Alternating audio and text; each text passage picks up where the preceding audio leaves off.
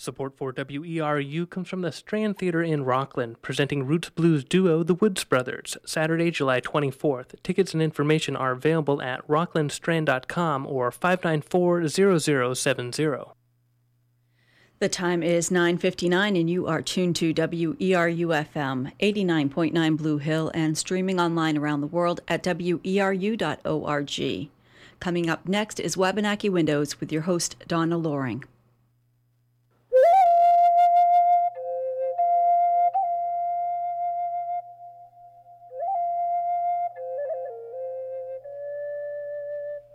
Welcome to Wabanaki Windows. I'm your host, Donna Loring, along with my co host, Maria Girouard, Director of the Penobscot Nation Cultural Center. Wabanaki Windows is a monthly show featuring Wabanaki perspectives, topics, and opinions, as well as interviews with Native artists, writers, and people of interest. Our topic of discussion today will be Henry David Thoreau, Mount Katahdin, America, and the Future. We'll be talking to our special guest, Connie Baxter Marlowe. I'm going to read you a little bit about her background. Uh, Connie Baxter Marlowe is a photographer, filmmaker, author, and futurist. She grew up in Maine, a descendant of the governors and mayors who made uh, certain gifts to Maine with parks, libraries, and other legacies. She graduated from UC Berkeley with an honors degree in economics and in 1968 and went on to raise three children in Aspen, Colorado. She currently lives in Sedona, Arizona with her partner Andrew Cameron Bailey, where they are co owners of the Institute at Sedona, a forum for uplifting evolutionary ideas. They are the creators of the film In Search of the Future What Do the Wise Ones Know? on the origin and future of humanity, and authors of an upcoming book the Trust Frequency 10 Assumptions for a New Paradigm. Connie has produced five uh, five part DVD series entitled The American Evolution, Voices of America, in which she weaves a unique tapestry of ideas concerning the mystical nature of the universe and its practical application to bringing humanity to realizing its potential as loving beings in, in alignment with the promises America made in its freedom documents. This DVD series features Henry David Thoreau, Mount Katahdin, Arnie Neptune, Penobscot elder, Kyriakos Markides, University of Maine sociologist professor, and as a matter of fact, I knew, uh, I know Kyriakos. Um, uh, Connie has developed a world a worldview that radically departs from the prevailing paradigm. Uh, Connie's positive, uplifting approach to history, current events, and possible solutions is both interesting and inspiring.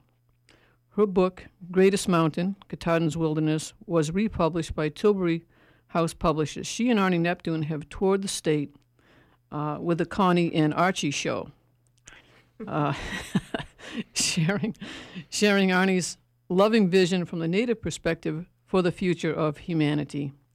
Connie believes that, uh, and I quote from Connie, she says, When we come together with indigenous peoples as equals, as family, and we each open our hearts and our minds to the other, the melding of our gifts will bring a new perspective that is invisible at this time. This new perspective will allow us to see the path to true unity, peace, and freedom.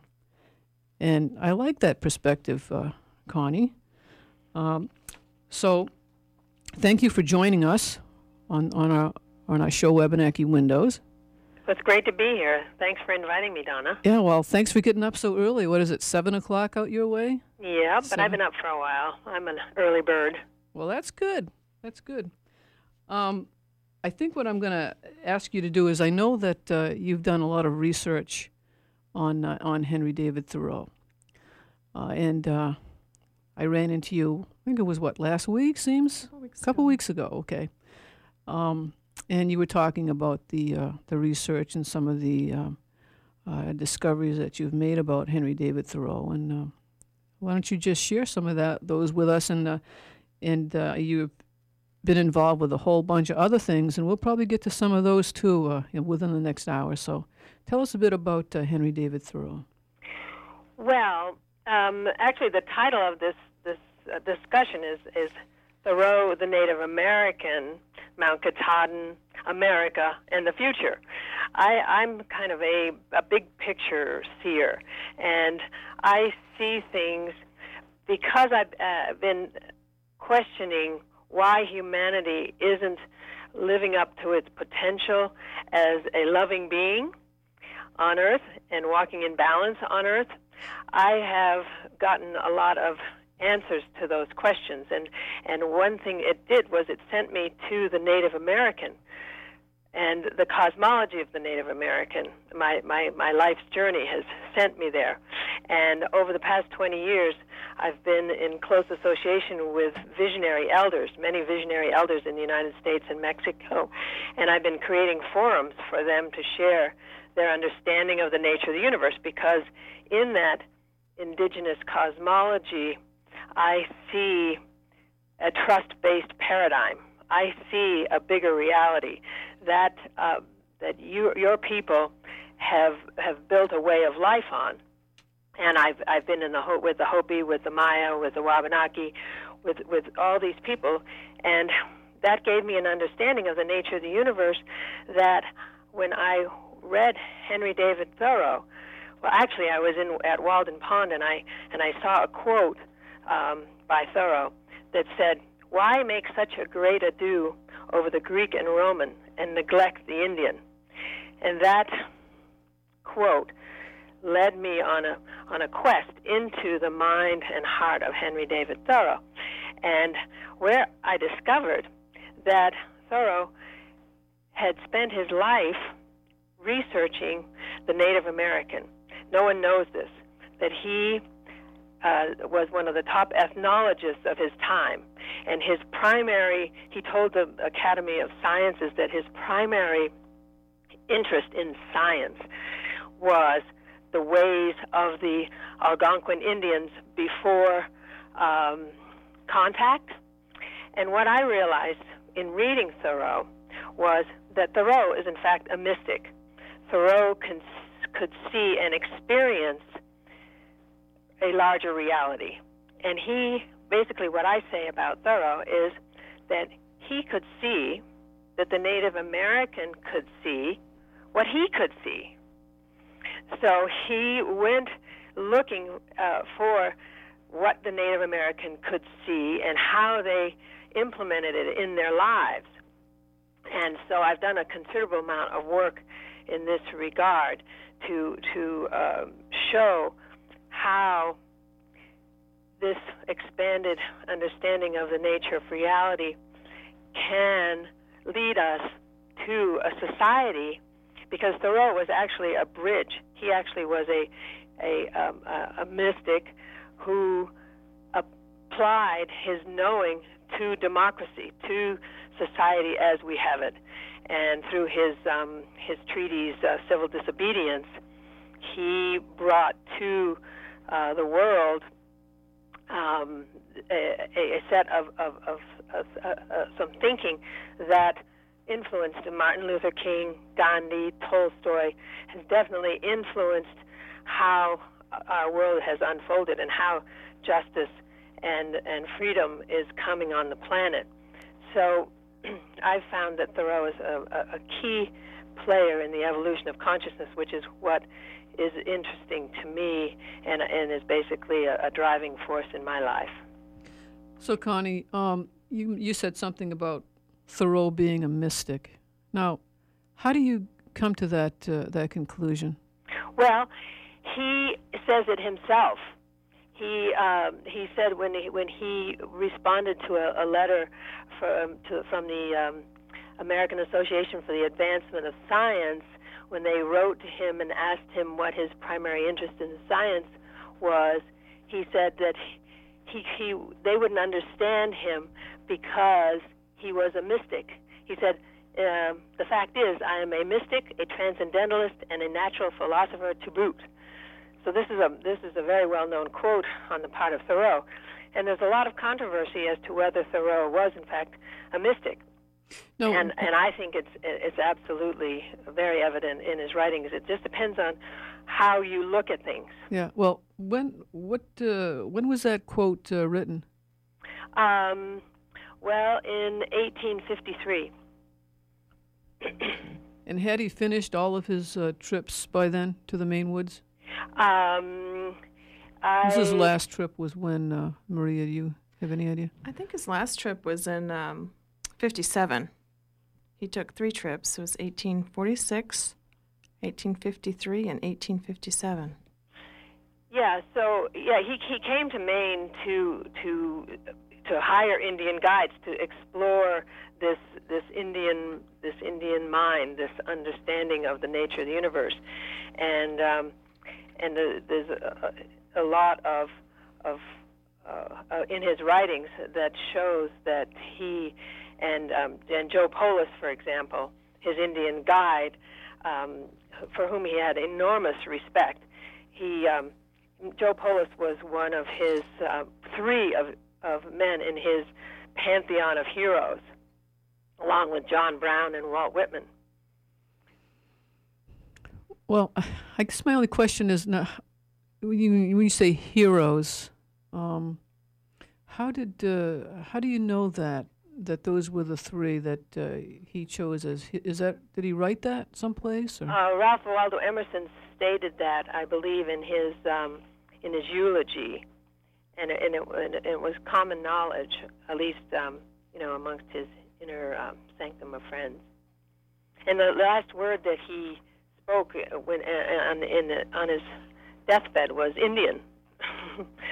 So um, I I believe that that in Joe Polis, Thoreau saw someone who was a see he Joe Polis was a leader and came down to Washington and and, and was very functional in um, the Western world, but he was also very functional in the forest, in nature, and could could operate according to his instinct, according to his um, his inner knowing, and this is the basis of the transcendentalists, and that is that that you have a direct connection to your higher self, to the divine, and that you can can listen to this.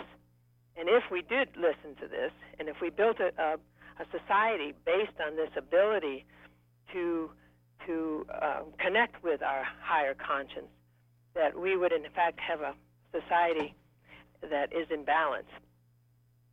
Now, did did he look at the uh, the native uh, society as being closer to that uh, balance? Yeah, well, he what he was looking for. See, this was the 1850s, and by the time the 1850s had come around, the native people were very much, um, you know, integrated, influenced by the, um, the the European mind, and he was he was looking for in all of his studies. He was looking for what the Indian was like before contact, before they were influenced by the, the Western mind, because he he felt that there he would find a, a, a true application of this this um, connection to the universe. The uh, what comes to my mind, and I know you have not seen this video, is a video that uh, uh, Penobscot woman Susan Evans did for her master's, and the name of the video is uh, "Is Thoreau a Hero in Indian Country?" And uh, I I, I may not be fair in asking you some of these questions, uh, but in that video, they the uh, one of the, the threads that goes through the video is the fact that uh, that Thoreau refers to his Indian guides as savage and the Indian, and uh, seems to be uh, sort of disrespectful in in his references. What, what what's your thoughts on that? Well, the word savage was was used. It, it doesn't mean what it means today, and um, Thoreau had an enormous respect for the Indian, and he he felt that it was key that the Indian not become civilized per se. He says he says we talk of civilizing the Indian, but that is not the name for his improvement If we could listen for an instant to the chant of the Indian muse, we would understand why he will not exchange his savageness for civilization.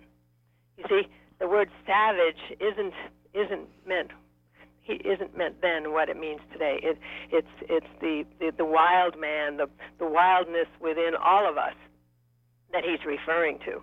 So one has to. Henry David Thoreau was a very complex man, and and I, I attend a lot of the uh, annual gatherings of the Thoreau Society, and people see a Thoreau that relates to their perspective.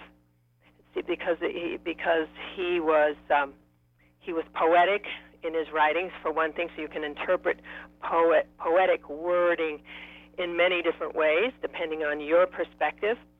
And so there are many Thoreaus. So I don't know what um, what Thoreau she saw and what Thoreau she wanted to bring to the party. But my perspective on Thoreau comes from a perspective of the the indigenous cosmology, the the um, the understanding that all of life is alive, that everything has a spirit, that um, uh, everything has meaning.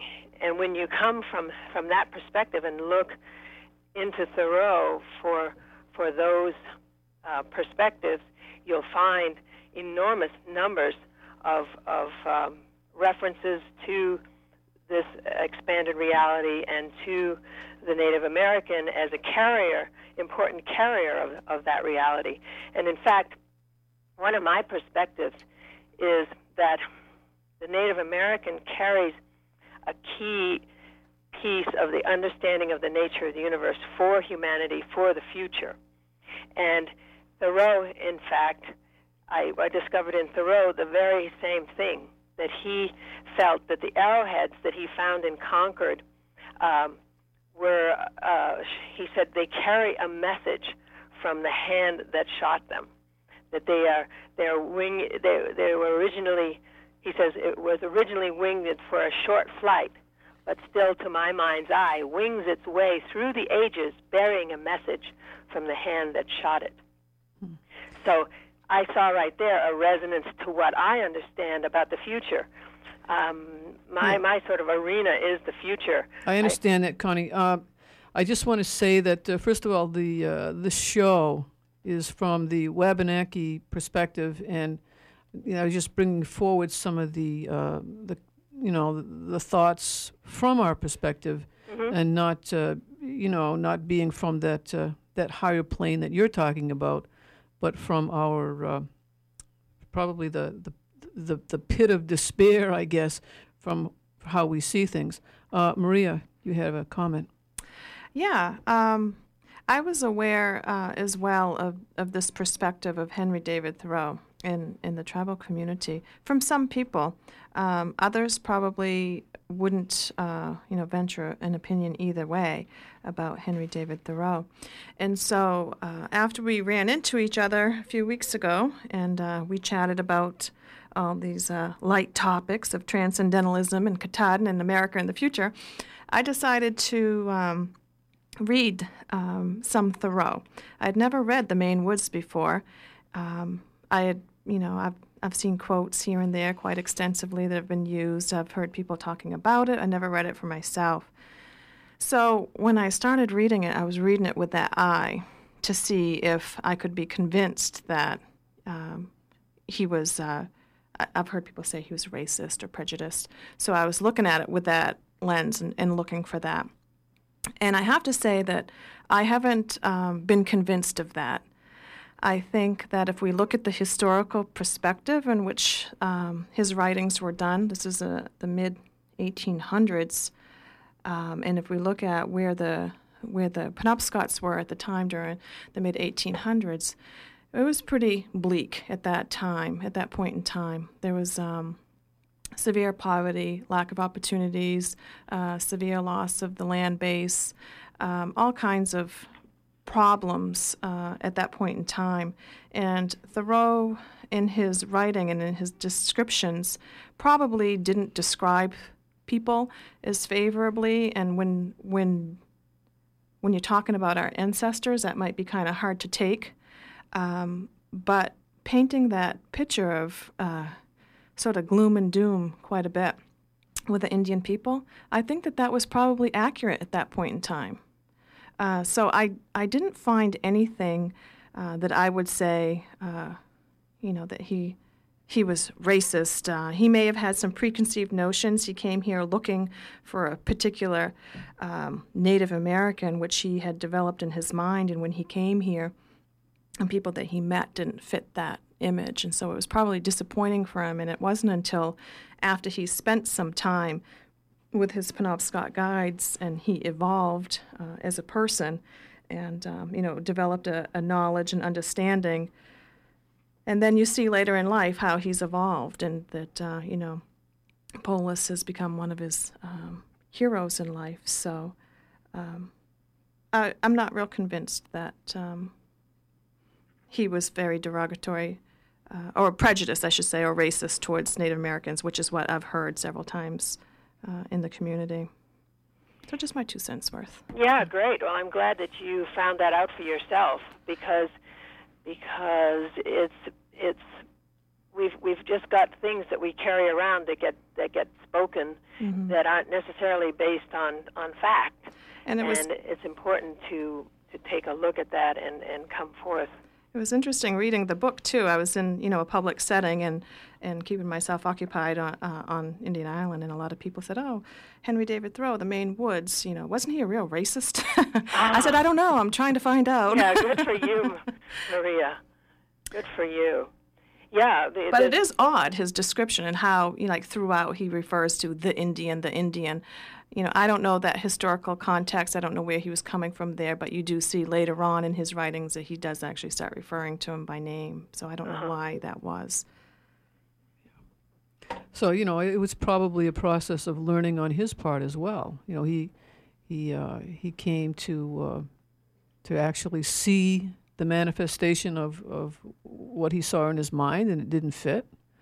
So from there on, he probably started, uh, you know, processing and taking things in and, and uh, you know, came to a, maybe a different conclusion, but uh, probably a, a mind-opening conclusion as well. Yeah, and heart-opening. You know, that's that's the key now is is to to open our hearts to each other and to see the, the, the positive things that did happen amongst us. You know, I, I understand. You know, you're, you're saying you know the, the native perspective from the the pit of despair. Um, you know, that's that's tough stuff, and and to to to go forward to look to the to the to the high side of things and and see how we all have gotten along in the past, you know, where are examples of that, and how do we go forward together in our hearts for all of humanity? See, I believe that, that once we do that, once we open our hearts to each other, all of humanity, all the four colors of man come together. And now with the with the World Wide Web and all that, we, we can communicate together on a on a on a common ground and move forward together. So it's it's really exciting times if we can forgive and heal from the, the past and move forward into a future together. You're listening to WERU Wabanaki Windows. I'm your host, Donna Loring. Our topic today is Henry David Thoreau, Mount Katahdin, America in the Future. We are talking with Connie Baxter Marlowe, photographer, filmmaker, author, and futurist. Maria, you have anything? you want to say? Um, well, one thing I, I noticed, uh, like I said, I, I hadn't read Thoreau um, hardly at all um, prior to the past couple weeks. And I think I was maybe a little Thoreau esque in my expectations of him, uh, hearing that he's a transcendentalist, naturalist. Um, I, I approached his books looking to see more about. Uh, his spiritual lessons, so to speak, and more about that transcendentalism, which I really couldn't find. I, I thought that his he read more of like a nature journal. Um, am I missing something, Connie? Is there somewhere, you know, is there a specific piece of work that he has that really highlights his um, spiritual connection where uh, I. Uh huh. Interesting. You would ask that, and and in fact, it is kind not hidden, but you have to read closely um, to, to discover it. And one thing on on Mount Katahdin, he had an epiphany on Katahdin yeah. that totally changed his life. And uh, and he basically Brad Dean, who is in this film series that I created, mm-hmm. Brad Dean was one of the um, uh, what I call a visionary Thoreau scholar.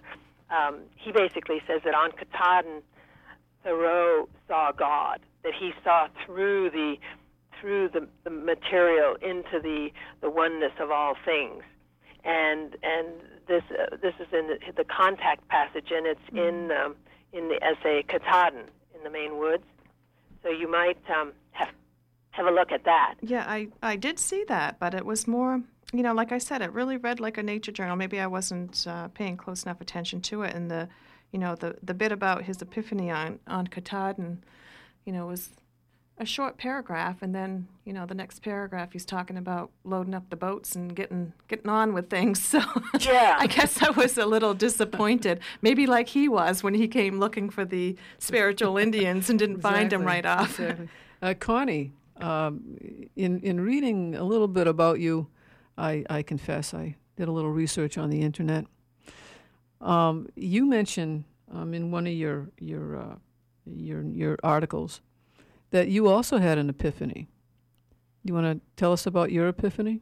Well, I'll tell you. Um, yeah, uh, it was really when I was a teenager. I've had sort of a couple of them, and that is that when I was a, a teenager in Maine, I grew up in Maine, and and my ancestors there had had given Mount Katahdin to the people of Maine. My great great grandfather had done a, a tremendous amount in in Portland, uh, giving libraries and doing all kinds of things. So my, I came from an ancestry of people who gave their money away, and and public service was their their uh, way of life, and they walked a beat of a different drum, and and I I had that sort of understanding, and and I was wondering why humanity wasn't living up to their human potential, um, but that actually came through, and that came through this this epiphany that I had when I heard about Florence Nightingale that oh, the extraordinary things she did. That that I just got it right then. That we are not living up to what's in our hearts and what we're capable of, and so that sent me on a on a quest throughout my life to find out what were the missing pieces of the paradigm. What were what were our assumptions about the nature of the universe that led us to uh, this way of treating the earth, ourselves, our children, and and so I went looking all over the world basically. I took up with an Austrian and I went to Europe looking for it and all I found was more of the Western way of thinking. And then I was in Santa Fe, uh, New Mexico, and I and I came upon a book that that that expressed the native way of seeing and native way of understanding the universe. And then I got it. I just got it that that the native people we're carrying key information about the nature of the universe for humanity, and that the next step in the evolution of consciousness of humanity would be that we would come to understand what the native people know. And, and then, so that was my sort of my second epiphany. And, and that helped me understand my ancestors who um, weren't hoarding money, who were, who were giving it away and, and, and championing the earth and the animals and and women in office, you know. So um, it just it's been a series of um, sort of understandings that have come to me, and I feel like that my life has has been um, sort of an, an ongoing um, unfolding of discovery about the nature of the universe. And and my partner and I have written a book called the, the uh, well, actually, we've written two books. One's called The Conscious Loving Universe, and the other one is called The Trust Frequency. And and this association with with elders, native elders, and uh, and this expanded understanding, we've we've put together this this understanding and that brings the concept of trust, of trusting our own hearts, trusting a loving universe, trusting a conscious loving universe, which I feel is at the basis of, of native thought. What, what, what do you think about that? Well, I'll, I'll get to that in a 2nd But uh, you, you, know, you, you talk about, and, and again, this this show is from the uh, Wabanaki perspective, and uh, and you talk about the generosity of your relatives. Um, uh, for you know the the gift from uh, Percival Baxter, um, in, the, in, the, land he put into trust, and and Katahdin was uh, part of that land. Uh, Katahdin being uh, the Wabanaki's sacred mountain. I often wonder if he was so giving and so uh, thoughtful, why he didn't give uh, Katahdin the land, the mountain, back to the tribes. Uh, now, let me finish. And uh, why is uh, nary a word mentioned about access to that sacred area in any of his uh, his documents or uh, you know, and, and, there's lots of rules and regulations on that uh, on that mountain. And uh, Wabanakis, of course, they of all people, for religious purposes, deserve access to worship at that mountain.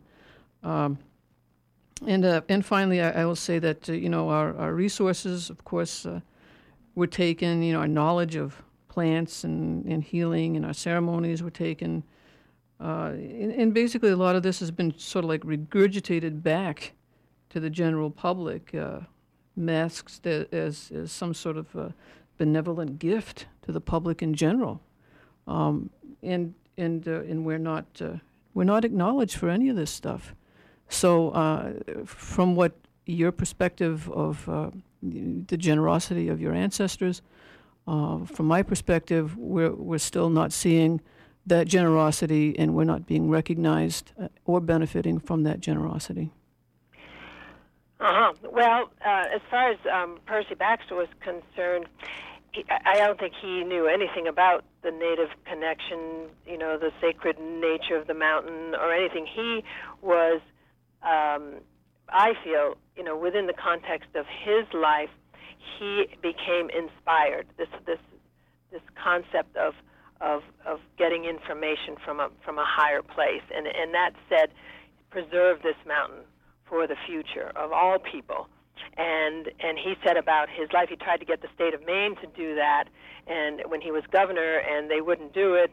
They called him all sorts of names, a socialist, and all this stuff, and um, so when he stopped being governor, he he took the family fortune that he'd inherited from his father, and and spent 30 years acquiring these 200,000 acres. It wasn't that the family owned it or anything. That he he um, he acquired it in order to give it back to the people of Maine, uh, all people, and um, and subsequently in the in the in the 90s um, I was part of the process whereby the, the Wabanaki uh, acquired the rights to come into the park and not have to be subject to the, the rules and regulations um, that have been imposed on uh, on the park just in order to, to keep it in balance with um, what I call the rhythms of creation. You know, there's there's no um, electricity in there, and um, there's um, only dirt roads and, and all that. So it's it's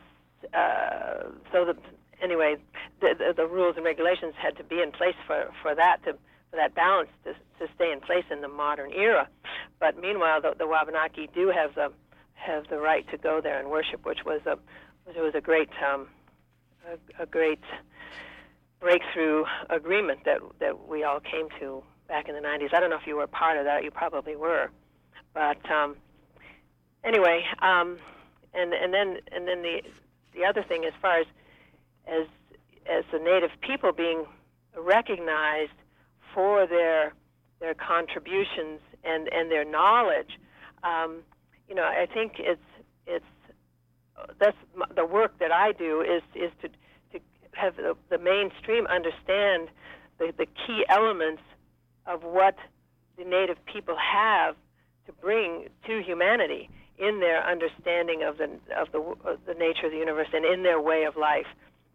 And so that's just something that's evolving right now in the consciousness of humanity. See, I feel basically that it hasn't been time for the heart on the planet. We've had to go through a whole series of extraordinarily, basically horrible experiences to get to a place where we are, where it's time to honor the heart and honor the, the, the, the loving nature of the universe.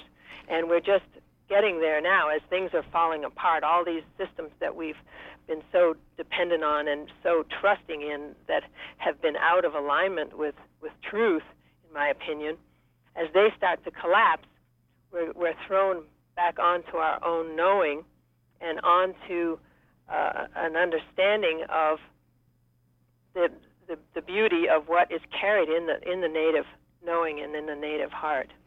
And you know, and I, I agree with that, Connie. And I I think that before we can move on to healing humanity as a whole, uh, we have to look at the the wounds that uh, were dealt to the native people, which we call soul wounds.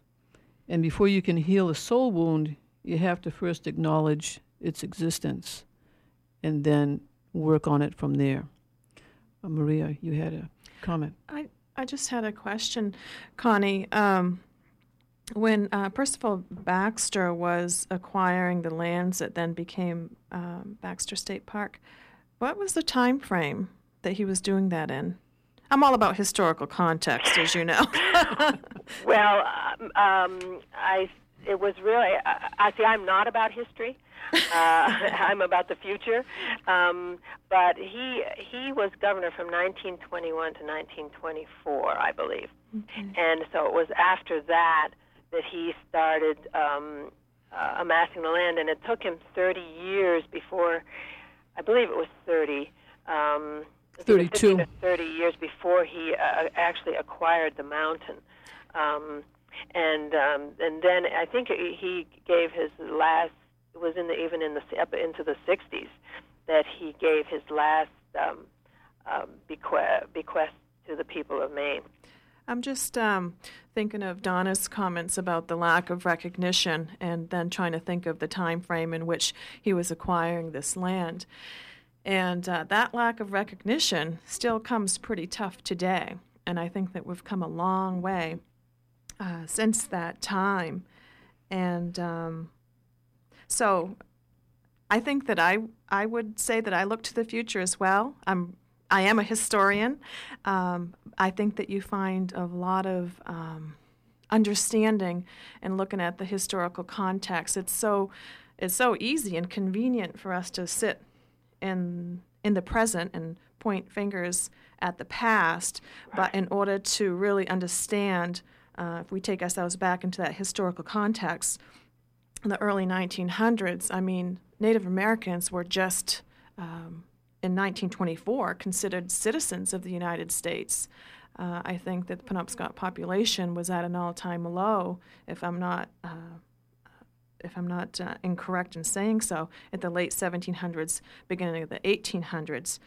So um, you know, at this point in time, we're about 2,600 strong, and we still fight for um, the recognition um, that is still lacking, but it's coming, and but it's just a slow, it's a slow uh, process. But, but, you know, I mean, it's not only recognition, but it's equality. Uh, you know, and, and it's just not it's not human rights. It's uh, it's economic equality, mm-hmm. and that's what everything all boils down to nowadays. Is is uh, is the economics. And, but I think that there has to be a thorough uh, look at the history because without that understanding of the history, we're going to keep on repeating that. Well, we're going to keep on repeating it if we stay in the same consciousness. See, um, uh, Albert Einstein said no problem was ever solved in the same consciousness in which it was created. If we stay in the same consciousness, we're just going to be repeating and repeating and repeating. And what I believe is that in in the native knowing, I see. I believe that the true gift of the native people is is their heart, is their spirit, is their understanding of the nature of the universe, the loving nature of the universe. That's in the essence of their um, of the of the cosmology of the native people, and and this the, the, the transcendentalists that Concord saw this as well, and so did John Lennon, and so did Jesus, and so you know, there's a lot of people who have um, have had access to this this larger reality, and and 500 Indian nations and, and other indigenous peoples around the world who have entire cultures um, based on this knowledge and this connection to this this, um, loving universe um, uh, is is a key factor in, in coming to understand what it is they know, what it is your your people know. I don't think it's about land, you know, who owns the land at this point, you know, because no one owns the land. No, it's not about who owns the land. What it's about is uh, acknowledgement of the past and acknowledge. You know, Yeah. I'm not saying live there. I'm Yeah. saying look at it, own it, Yeah. and then move on to something uh, greater and, and with more compassion. And that's when you lay your groundwork for trust. And that's when uh, humanity is, is going to be uh, reach the goal of of, uh, of peace and, and, and unity. But I think that's got to come first. And um, in again, in reading some of the material on the internet, I, I find that uh, uh, Andrew was a, uh, a Sufi. Is he still a Sufi? Um, he he no, he's not a um, practicing Sufi, but he um, but, but I do, you know, I, I have a friend in uh, uh, Walnut Grove, California, who's uh, been a Sufi, in, into Sufi reoriented for something like 40 years. And, uh, you know, she talks about the, uh, the uh, humanity and, and, uh, in, in, in America actually being the center of the uh, reuniting of, of, uh, of this sort of consciousness. And, you know, people will all be together and we'll all love each other and you know and sometimes i have a hard time to to uh, to believe that but i i you know and i know you're a futurist so uh, hopefully you, both are, are right Yeah, yeah, and it's it's it's tough. It's tough stuff. You know, getting beyond the past is tough stuff. Uh, you know, and and all we can do is go into our hearts and and heal and and bring bring that that those wounds to the surface where they can go into the light and where we can let them go and and go forward in in the beauty that's in our hearts and in the love that's in our hearts for for for all people and all things and and to me that um, that gift of the native people that gift of that understanding. That's why I've been you know working with Arnie Neptune um, all these years to to share that that knowledge of the, the, the love in the universe for all people. And um, so that's that's all what I've been doing throughout for the past 20 years is any native people that that want to step forward and can step forward beyond those wounds and go forward into the universal nature of what of what the native people know and and um, are caring for humanity. Um, th- those people are people that I've been been bringing forth so that they can can share that with with with all people. I've been. Um, it, it's funny. Donna and I were were talking on the way down a little bit about um, you know Sufism and uh, these different uh, religious spiritual philosophies, and I've been probably for the past three or four years uh, really exploring. Um, some of these religious philosophies, and I find that um, when you peel back all the layers of the onion, that when you get down to the core, we're all pretty much talking about the same thing. Exactly. And that native spirituality is um, something that is probably um, as close as we can get to the, um, the foundation of many, many, many uh, spiritual philosophies. Absolutely. So uh, I find it all very intriguing. Donna looks like she wants to jump out of her No. seat and say something. No, you're all set. You're all set. Well, I totally ag- ag- agree, Maria, and and that's why it's it's it's a universal knowing that we all have in our hearts, and and I believe that the, the Native people have have kept a connection to it for all of humanity that has gone away in in a in, in the Western mind, in the in the um, in the scientific paradigm, we've we've been led away from our true connection, Mm-hmm. and and and the quantum science is that quantum physics is now coming on board to take that Western mind and show it that the native cosmology, the native understanding, is truth. Right. And I um I have a, a spoken word CD from John Trudell. It's called uh, JT DNA, and it's really interesting. A portion of it that he talks about uh, where we get removed, um, sort of where we went astray, is when we've developed this uh, notion of a of a male, you know, a white male sitting in the clouds yeah, uh, removed from the earth, whereas before that concept came in, we were all uh, honoring the earth, honoring all the uh, creatures on the earth, and living harmoniously as best we could. Of course, you know. Uh, so, um, Well, I mean, and then the, the gender forgot what I was issues all all come into play, you know, throughout through the Yeah. So in in my my path of reading along this topic for the past three or four years, I I started reading some Carlos Castaneda. Have you ever read Carlos Castaneda? yes. Uh, well, there was this one chapter that was really interested in one of his books, and he talked about uh, petty tyrants. And um, he talked. He said that you know when you have situations in your life when when people are constantly confronted with challenges and situations that are challenging to them, that that's an opportunity to practice transcending those um, petty and mundane earth have, we have plenty realities. of that opportunity. Right.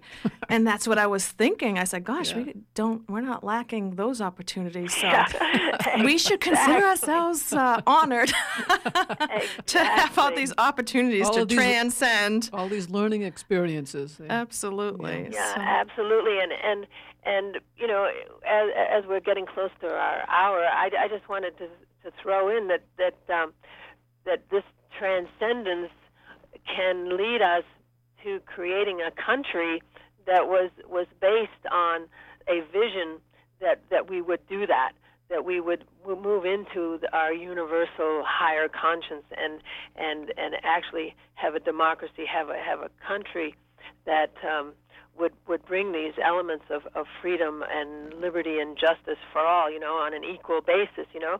And we we haven't done that yet. How are we going to do it and um, and I believe that that the, the native people the association with the native people was a um, a, a, a key in the evolution of the American mind from from the outset, and um, so I I think that that that transcendence that we all get beyond those petty tyrants that have um, have prevented us from from moving into the the vision and the dream of what uh, America is is promised it would bring to the to the whole world. That um, that that's that that's an exciting um, possibility. Right, and and I think the way that, that that's done is, you know, some people, such as myself, like to uh, stir up things, cause cause Is that what you waves, call there, it? Donna. Keep cause cause waves and problems, and, and other people, uh, such as yourself, um, are out there with the with the higher on the higher plane and the higher uh, thought level. So eventually, uh, we may be on the same path. Absolutely, absolutely. Uh, every Maybe every you can meet halfway. every, we all desire for our children, for ourselves, you know, the highest good, and and it's how are we going to get there? And so I think that that's the challenge: is how do we actualize the, the, the what's in the indigenous cosmology, what's in the America's freedom documents, what's in the Great Law of the Iroquois, what's in all these things that we haven't lived yet in our daily lives. How do we become that? And that's that's the challenge. No, I just found. Uh, you probably remember this article. It's it's uh, it's entitled "Marlowe and Bailey present uplifting worldview." Uh-huh. It's on the internet, and uh, the the uh, little paragraph that stands out to me uh, it says uh, Bailey said. Oh, okay. The the quote is, "The Sufis, the mystics. I'm not sure how to pronounce it. Uh, the prophets, the indigenous shamans, have all described a reality beyond the confines of traditional science. Now, with a shift in consciousness, a deepening of understanding, we have the tools to reinvent our world." Yahoo! Yay, Tahoe. Andrew. That was Andrew. so that's what our lives are all about. And that's what we we've got a, this institute at Sedona out here where we have each room is dedicated to a different tribe of, of people that we've spent extensive time Where's with. your Where's your uh, Penobscot room? Our Penobscot room. well, we only have five rooms, but we have. I have an, an album of the the Wabanaki um, that was part of our Rhythms of Creation photography exhibit that toured around Maine uh, and um, U.S. and Mexico. Um, so that, I think that the would- people of the dawn are key players, Donna. Yeah, people absolutely. are kingpins, and I I think that um, just just all you folks just working at you know coming to terms with the past and tra- transcending that those those tyrants that have got us all locked into separation um, let us go forward and, and bring those gifts of the of the people of the dawn you know the, the this is the that's the place where the light first comes to this continent you know? So it's it's your your job the job of the people of the eastern door to um, to bring that light to the United States, to America, and to all of humanity. We So got a lot there. of work to do. You got work to do, kids. I'm tired just thinking about it. Yeah, but you've got that mountain. See, uh, um, Katahdin, that sacred mountain, I believe, is a is a transmitter of of truth energy. You know, everyone or most people who go on that mountain have have an experience. You don't have to be a native people person to have an experience on that mountain. I mean, the the people of the world who who honor that mountain as a sacred mountain are all colors of people. Uh, they've stepped on it on its on its um, um, sides. I agree. There's something very mystical about that mountain. So go to that mountain and get that strength to um, to, to do that, to, to, to come forward with the beauty that's in your hearts and, and the love in, that's in your knowing and in your cosmology, and, and bring that to to humanity. That's um, that's the challenge. And then humanity, once they recognize that, see now as we, this evolution of consciousness is happening, and and it's getting closer to the time when the, the human race is going to open its heart and and walk in a uh, higher frequency is what we deal with in our frequency thing.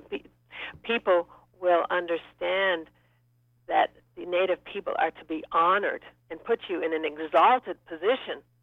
You know, right? You've you've gone through the the, the, the dark times, and and now it's time for the native and all indigenous people to be to come to the table as as honored guests with uh, keys to the future and keys to true p- peace, freedom, and liberty. Well, I, I- I think that um, we really don't need to be exalted. I think Why not? I think we just need to be looked at as equal. Yeah, exactly. And I think Donna, we all-. I think we all need to sit down at our table uh, and have no guests. Well, it'll all be the same table. We'll Yeah, all be family. Exactly. Exactly, Donna.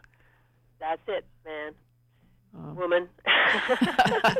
Thank you for that clarification. Yeah, exactly. That's it. We all sit down at a common table and share our gifts. Well, we didn't solve all the, the problems of America in the future. I guess we probably needed a couple more hours to do that. well, I, I, I think uh, I think we'll probably have other because we didn't cover s- you know the future. just I a- think we would like to, to talk about some of those things too, um, and maybe we'll uh, we'll schedule a time uh, to do that because this hour went very quickly. Yeah, let's do that. Let's keep talking. Let's let's um, cogitate on what we've talked about today. See if you get any feedback from your people who are tuning in, and um, let's keep the the conversation going. Well, I agree. I, I think it's uh, it's uh, very important. Uh, but uh, you know what intrigues me, um, Connie, is your your retreat, your resort. I you use that as a a workshop uh, for seminars and Yeah, well, we hope to. What what happens is, see, I thought because of this understanding that this was the next step for humanity, that that everybody would flock here and everything would be great. Well, it didn't happen. You know, build it and they will come, and it hasn't happened yet. And in fact, we're um, we're right now in um, in bankruptcy and foreclosure and battling big bank fraud and and applying the trust frequency to in the bankruptcy courts and uh, all kinds of things. So we didn't touch on any of that. You got your own petty tyrants. It we sounds got our like. own petty tyrants, and and uh, and we, we say we're in trust training because we have we have we're, we have no money and we have no lawyers and we're we're fighting um, big bank fraud uh, uh, and we're on the bleeding edge. So, but we're still open for business and we're we're still operating, but um, we, we, we've um, gotten sidetracked a bit. But, but who knows if it's a sidetrack because it's actually putting us right through the ringer into total trust. I mean, that's all we can do because it's way huger than anything our little pea brains could um, figure out and, and handle. Well, they do say what doesn't kill us uh, Makes us stronger. makes us stronger. Yeah, Yeah. exactly. So so we'll see. But but uh, America was founded by people who who walked into this trust frequency, and and that's what what we're we're being forced to do. You know, George Washington. I was thinking of George Washington sitting on the shores of the of the of the Delaware. You know, he wasn't having any fun either, waiting over there with the Hessian army sitting on the other side of the Delaware, waiting for it to freeze so they could come and take him and his little ragtag army of fishermen and and farmers but he um, he had a plan and he walked into trust and he walked over there and he you know crossed the Delaware with his boats and captured the Hessian army. So uh, it's possible. Miracles are possible in the in the trust frequency. So um, we we're, we'll get to see how it plays out in our lives.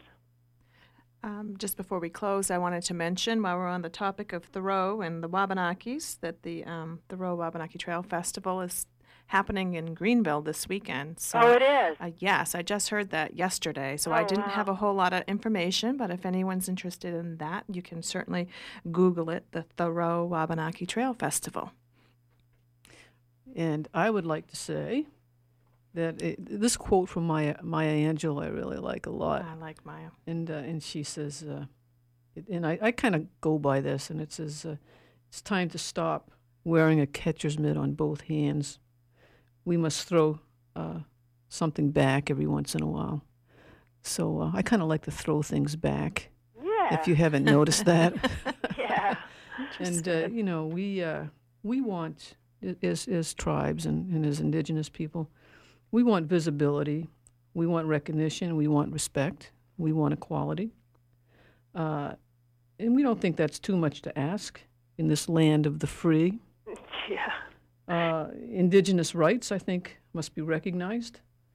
Give us give us that, um, and it's only then that we can all uh, start moving to, into oneness and uh, and have some peace and, and freedom. And uh, go ahead. You want you can say yeah, I just wanted to say, Donna, that, that, that those indigenous rights are all people's rights. That, that, that, that right now what's being usurped is human rights in this country. And, and I think the only way we're going to, to get all of our rights back is, is to, to come together and, and, and speak for, for universal truths and, and all those things that are in the Declaration of Independence, you know, um, the self-evident universal truths that all people deserve. Right, and I, and I do think that the uh, the UN Declaration on Indigenous Rights needs to be approved, and uh, the fiasco with the Haudenosaunee passports uh, this past week sort of speaks to that. Uh, thank you for joining us today. Um, appreciate it, Connie. Yeah, well, it's wonderful to, to be with you guys, and I and I look forward to further conversations. Right, Take care, Connie. Okay, Maria. I'm your host Donna Loring, and you've been listening to Wabanaki Windows. The music for our show is by Rolf Richter, a track called Little Eagles from his new CD, Dreamwalk. I want to thank my co host, Maria Girouard, director of the Penobscot Nation Cultural Center, and our special guest, Connie Baxter Marlowe, and our engineer, Amy Brown. Please join us next month for another Wabanaki Windows.